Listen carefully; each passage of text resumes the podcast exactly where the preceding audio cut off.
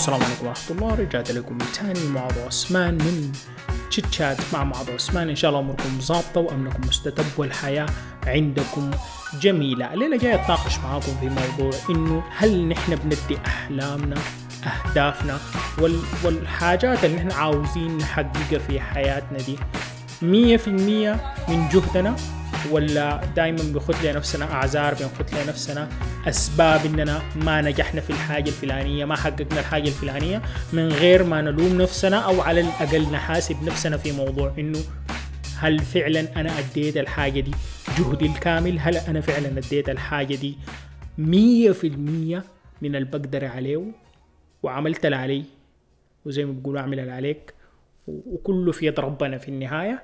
الحاجة دي أنا بناقشها معاكم لأنه كنت قبل أسبوع كده كان زارني واحد من أصحابي مهند، فكان أنا كنت شغال صراحة يعني في واحدة من الصور كده للفيديوهات، فكان بيسأل فيني بيقول لي أنت تعبان التعب ده كله ليه؟ الصورة دي في النهاية حتكون حاجة صغيرة جدا جدا خالص في تلفون زول شايله في يده وبتصفح على الإنترنت، أنت لا بتصرف فيها وقت قدر ده ليه؟ أنت بتاخد وقت طويل جدا جدا خالص عشان تعدل الفيديوهات بتاعتك بصورة معينة وتحاول إنها تكون كلر اكيوريت والدقه بتاعتها عاليه، وليه بتعمل لها اساسا ابلود 4K؟ كان بتناقش معي في انه انت بتتعب روحك قدر ده ليه في موضوع انه تطلع الفيديوهات دي حلوه شديد وفي نفس الوقت انت ما لاقي العائد قدر ده من وراء التعب بتاعك ده. احنا كنا بنتناقش في الموضوع ده لانه هو زول برضه شغال في الميديا، شغال في الافتر افكتس والجرافيكس والحركات دي، ولما اشتغل لزول اديتنج او اشتغل ل واحده من الشركات اديتنج بتاع اي حاجه او اعمل كلر كوركشن لموضوع معين، نحن بنتحاسب بالساعه في الشغل اللي احنا بنعمله ده، والساعه دي احتمال اكتر من القروش اللي انا بجيبها من يوتيوب لمده شهر كامل. فبالنسبه له بالنقاش اللي احنا كنا قاعدين بنتناقش ده انه ما منطقية انه انا اضيع زمني اخذ لي 7 ساعات ولا 8 ساعات عشان اضبط الفيديوهات، عشان اعمل الفيديوهات بالشكل الرهيب ده، وفي النهاية زول حيحضرها في اليوتيوب ولا يمكن يتعب نفسه اصلا انه يعمل لها لايك او يعلق عليها او غيره. وفي نفس الوقت انا ممكن اخذ الجهد ده اكب كله في الشغل بتاعي، اكب كله في الشغل بتاع الفريلانس البر الشركه اللي ممكن اشتغله براي، يكون دخل اضافي بالنسبه لي ولاسرتي وغيره. دخلنا في النقاش ده لفتره طويله، وصراحه انا الحاجه في النهايه اخر نقطه انا قلت عليه انه الحاجه دي شغفي، الحاجه دي انا بحب ان انا اعملها، فلما اجي اعملها بحب ان انا اجودها 100%، اديها 100% من جهدي. وانا عارف انه موضوع اليوتيوب موضوع البودكاست ده مثلا انا مديه سنة من عمري، انا هعمل بودكاست كل يوم 2، هطلعه باحسن جودة انا بقدر اطلعها، اطرح المواضيع دي باحسن طريقة انا بقدر اطرحها، واحاول انه اديها 100% من المحاولة اللي انا بقدر اعملها في الموضوع ده، عشان بعدين لو فشلت انا اكون عملت اللي علي، وربنا احتمال ما كاتب لي الخير في الحاجه دي، احتمال كاتب لي خير في حاجه تانية، امشي اجرب لي حاجه تانية اذا حابيه وغيره.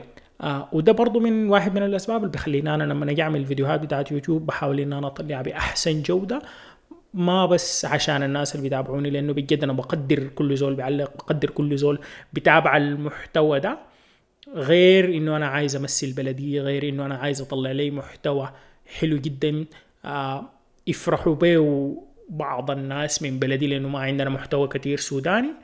أنا عاوز أفرح لنفسي يا سيدي، غير كده أنا عاوز بجد لما في يوم من الأيام أنا أقرر مثلا لا قدر الله، يعني أنا ما بتمنى إنه اليوم ده يجي، لكن لو في يوم خلاص أنا فاض بي الحال وقررت إن أنا أوقف يوتيوب، أكون أنا بجد أديته 100% من جهدي، أديته 100% of the shot that I can take، أديته 100% من المحاولة أو محاولة التسديد في إني أنا أنجح في الموضوع ده، أديتها 100%، ولو ما نجحت معناه ربنا ما كاتب لي الموضوع ده وأشوف غيره بعد كده.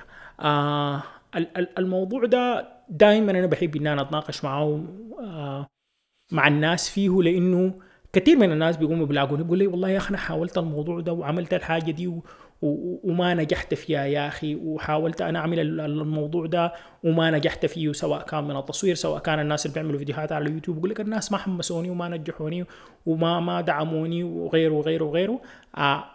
مرات أنا بتفهم الموضوع ده، يعني بتفهم 100% إنه أنت خدت جهد، خدت investment واستثمار في الحاجة اللي أنت قاعد بتعمل فيها دي، بتتوقع إنه يجيك عائد.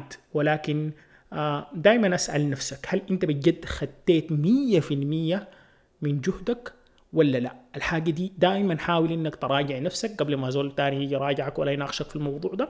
حاول إنك تشوف أنت هل خدت 100% بجد من جهدك في الموضوع ده، وفعلا فشل وفعلا ما نجح معاك، فعلا ظروف البلد ما ساعدتك انك تمشي معاه، وفعلا سوق العمل ما توفق معاك لدرجة انه ينجح لك مشروعك اللي انت كنت شغال فيه ده. بعد كده انت ما بتقدر تلوم نفسك على فشل الحكاية دي.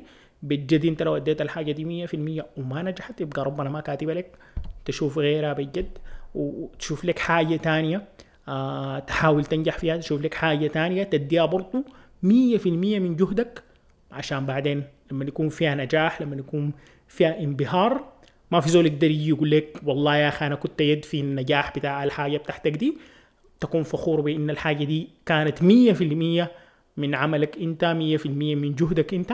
واكيد ما في حاجه بتتم الا بالتوفيق من ربنا، ولكن في النهايه ربنا ده امرنا بالسعي، امرنا ببذل الجهد في الحاجات اللي احنا بنعملها كلها في حياتنا.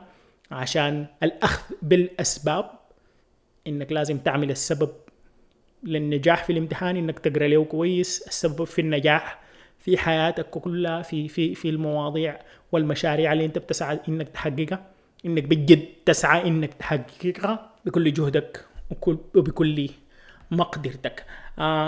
أنا بجد شاكر جدا خالص للناس اللي علقت في الفيديو الفات، لكل التعليقات. أنا بمر على التعليقات كلها في الحلقة الفاتت تحت البودكاست، وبالأخص شاكر لجمعة محمد اللي شاركنا بقصته بمروره بليبيا ولغاية ما وصل لبلاد المهجر. بجد قصته الاحتمال هو ذكر لنا منها يعني جزء بسيط جدا جدا خالص، لكن قصة بجد تكسر القلب. يعني 250 نفر من اللي كانوا معاه في المركب أو كانوا معاه في الرحلة اللي هم كانوا ماشيين نادي ماتوا في البحر.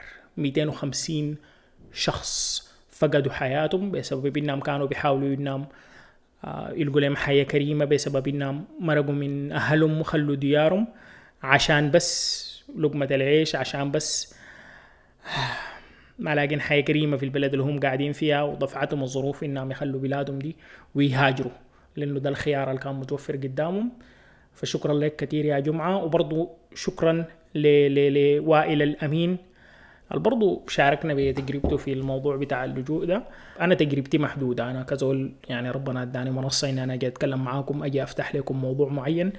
دي الحاجة اللي أنا بقدر أتكلم فيها، 10 دقائق، 12 دقيقة، 5 دقائق اللي أنا بقدر أطرح لكم فيها الموضوع دي. وبجد أنا بنبسط جدا لما أنتوا تضيفوا زيادة، لأنه في النهاية الحاجة دي لو ما كانت حوار بيني وبينكم، وما كان تبادل بتاع آراء، تبادل بتاع تجارب، الحاجة دي ما بتكون، لأنه أكيد ما في زول كامل. الحوار ده أنا ما بلقاه في حتة تانية، يعني أنا في دائرة الناس اللي بعرفهم احتمال واحد بس من الناس أو شخصين حاولوا الموضوع بتاع الهجرة الغير شرعية دي، وواحد منهم رجع من ليبيا لأنه الموضوع ما نجح معاه وفقد كمية بتاعت قروش، وواحد كان بدري شديد. يعني إحنا لما كنا في أيام الجامعة فجأة فقدناه، وفي النهاية كلمنا واحد من أصحابنا إنه مش عن طريق أستراليا، وموضوع طويل جدا جدا خالص، وهاجر يعني من البلد ونجح في الموضوع ده. فما كان في تجربتي أنا الشخصية لا بعرف ليه زول فقد روحه، لا بعرف ليه زول مرك فعلا مشى بالمركب ووصل لأوروبا. لكن الليلة عرفته جمعة وود الأمين، فكتر خيركم جدا جدا خالص على مشاركة قصصكم دي.